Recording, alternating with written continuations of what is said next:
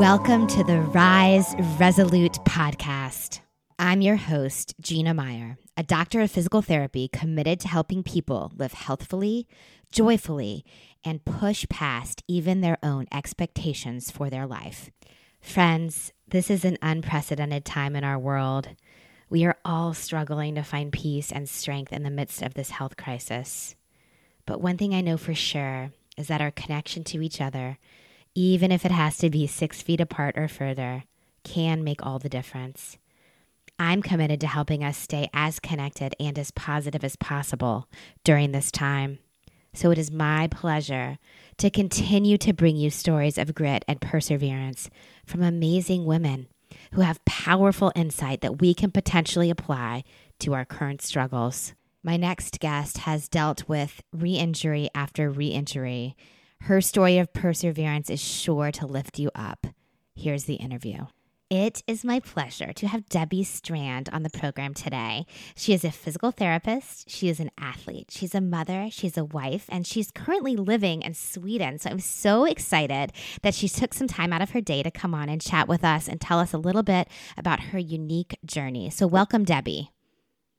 Thank you, Gina. Um, my name is Debbie. I'm 57 years old. I live in Sweden. My husband's Swedish. Um, as Gina said, I'm a physical therapist specializing in sports medicine. Um, I have been involved in sports and sports and athletics all my life. I would say it's my passion and my joy in life. Um, in high school, I was a field hockey player, and I started running to stay in shape for field hockey and I just kept running more and more. And so when I got to college, I decided I would like to go out for the cross country team.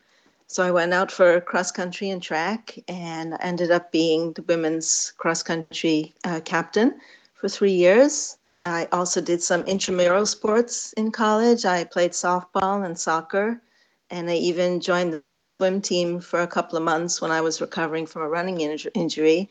And I competed a little in swimming as well.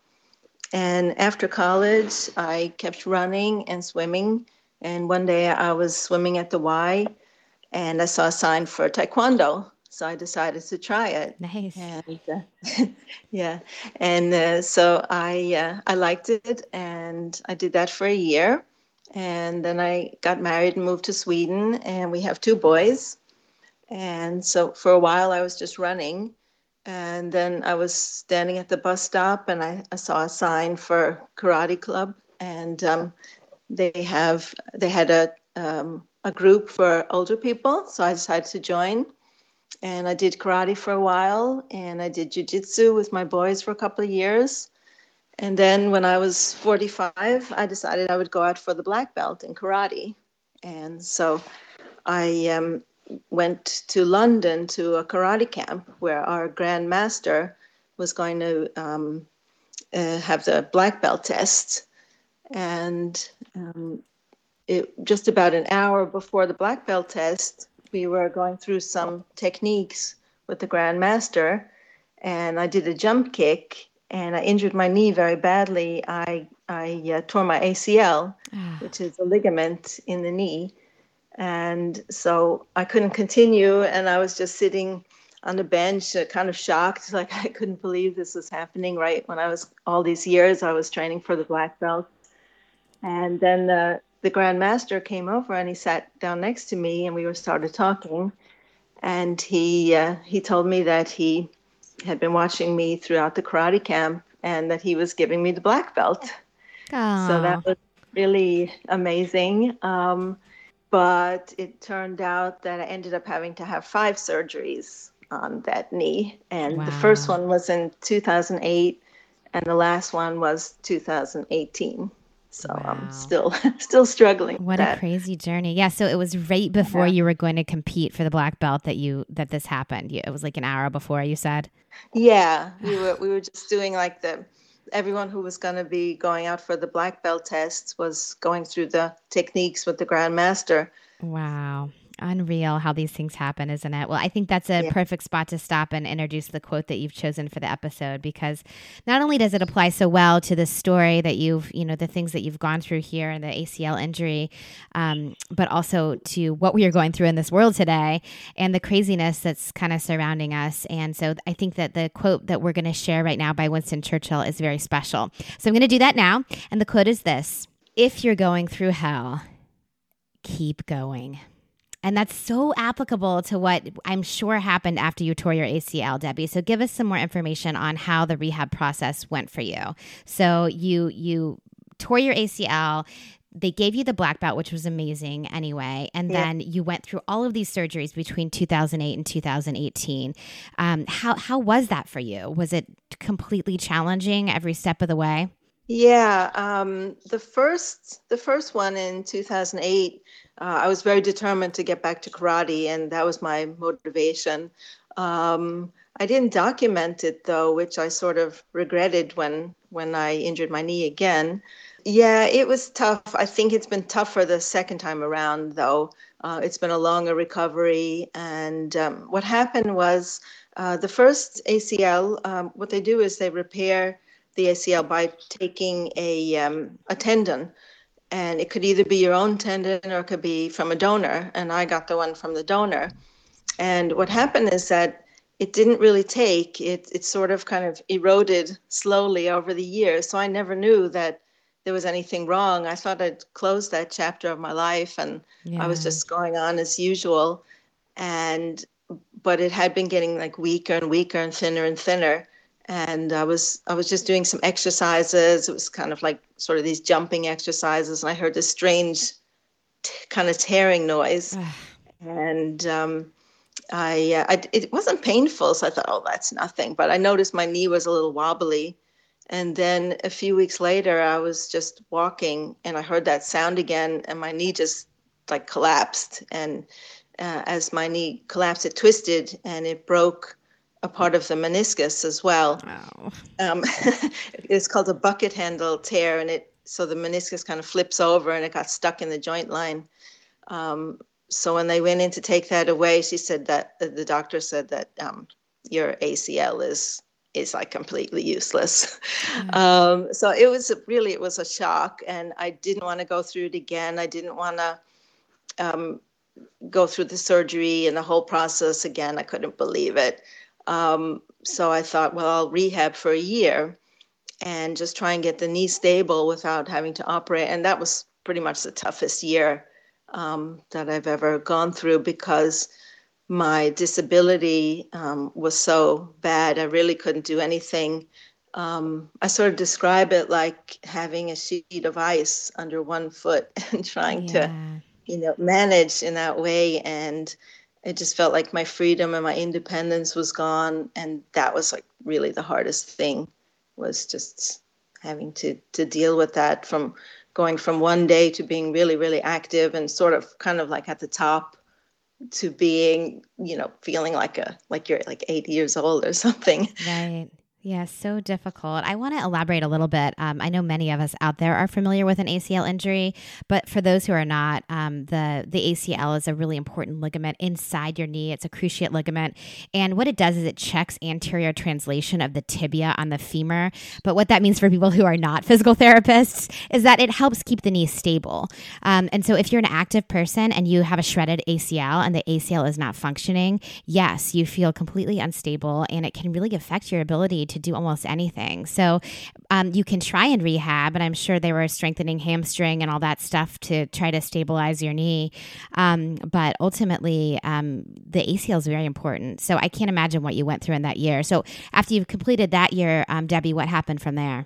Yeah, I after a while I realized that um, you know I I wasn't going to be able to get that knee stable enough, um, and so I wanted to I knew that I had to get surgery in order just to have hope of of having you know even a normal life because I mean quite honestly I couldn't I couldn't move things I couldn't open doors I had to get rides everywhere because I, I really couldn't walk that well either. I yeah. definitely couldn't run. So I knew I had to have surgery. So I was kind of feeling like desperate and I um I, I wanted to get a certain kind of graft um, because just the whole idea of taking a, a, tendon from my body was just kind of not not really something I wanted to do.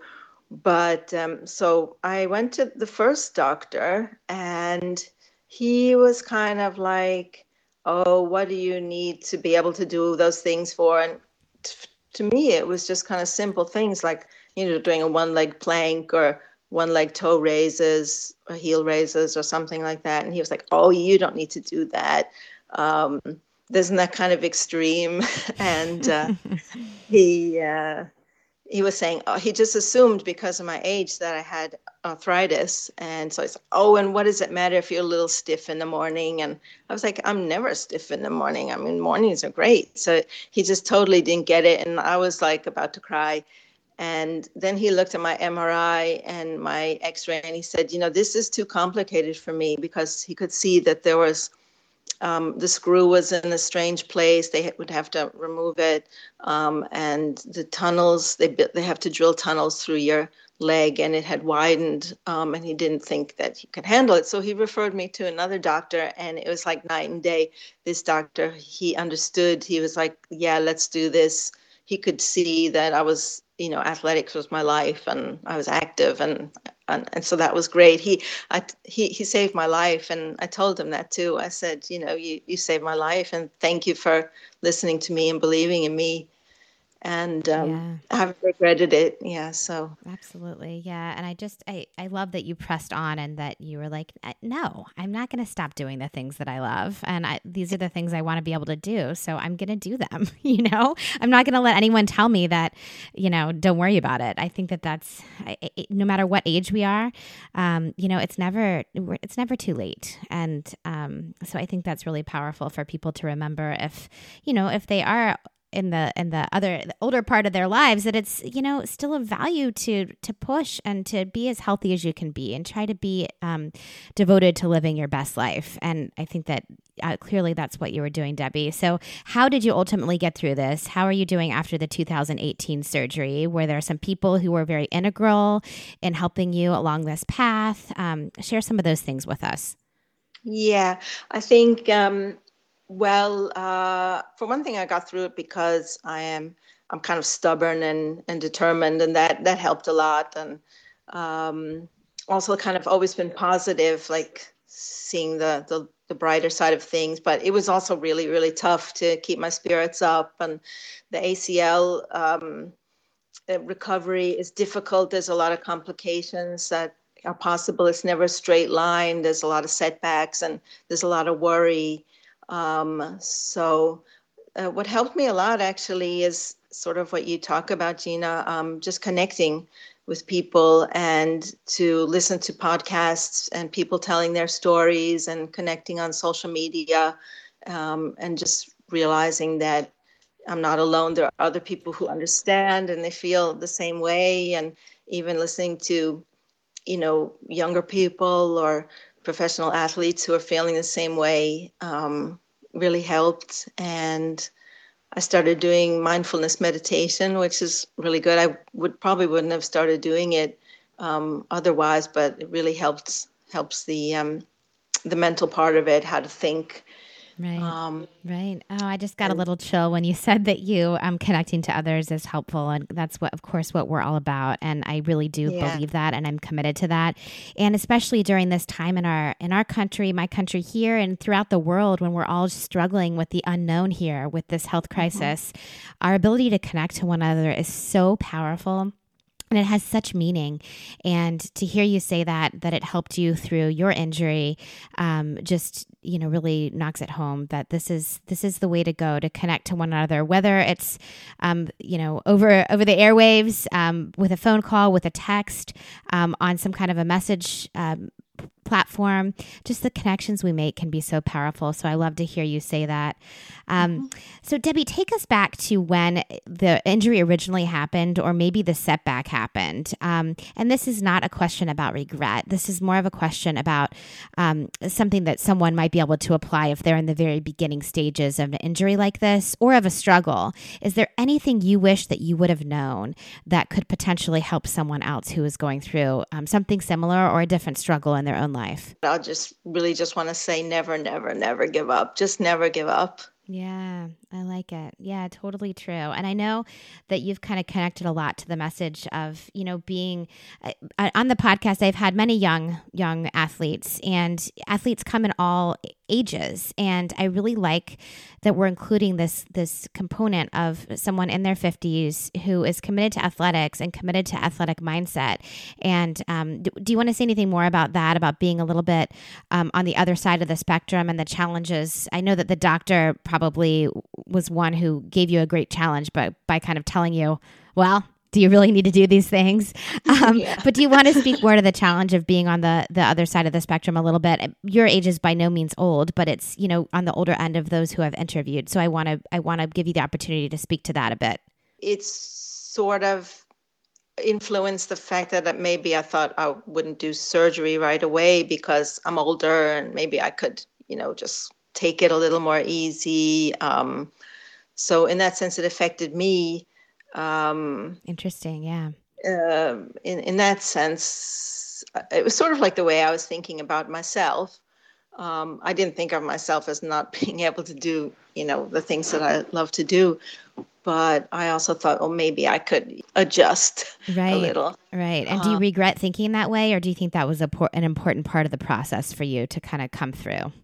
I think it was an important part to come through. It's sort of like um, it's it's kind of like the stage where you're negotiating with yourself. Right. Oh, um, yeah. If I, it, because it is like when you when you lose something, it, you know, if you lose function, it is a mourning process. And first is shock, and then you start saying, well, okay if i can just miss surgery then then i i just won't walk fast anymore or just something you know it's not really rational. Uh, so it actually it, it took a while till i realized no this isn't going to work. This right. is I, I can't live like this. It's just not you know it's not me. Right and then you yeah and then you found that inner strength within to do the surgery and do the things that you needed to do and i think that's that's incredible. Yeah. Um, and i know that there's a community of people out there because unfortunately um, these acl revisions and acl issues do um, do happen to a lot of people and it can be such a challenge to go through. Mm-hmm. And of course, any struggle in life as well, if it recurs, can be challenging. So I know that there are folks out there who would probably love to follow your journey. And um, mm-hmm. if they would like to do so or message you privately, um, Debbie, will you share how they can get in touch with you? Yeah, I have uh, an Instagram account where I uh, post about my ACL, and um, it is debs.acl uh, debs.acl. Great. On Instagram. Great. Well, thank you so much um, for coming on the podcast. I, I, really appreciate you taking some time out during this crazy time um, to chat with me and uplift other women. And um, so thank you very, very much. Thanks a lot, Gina. Absolutely. And I will leave the listeners with one final piece from this conversation. And um, it's this uh, listeners, it's never too late to set another goal or to dream a new dream. Listen to Debbie. If you are going through hell right now, keep going because this difficult road that you're on, it may lead to a beautiful destination. And I have to believe um, in the midst of this health crisis that it will come to an end and that we will see the beauty again. So keep persevering, keep on keeping on, and connected we can rise.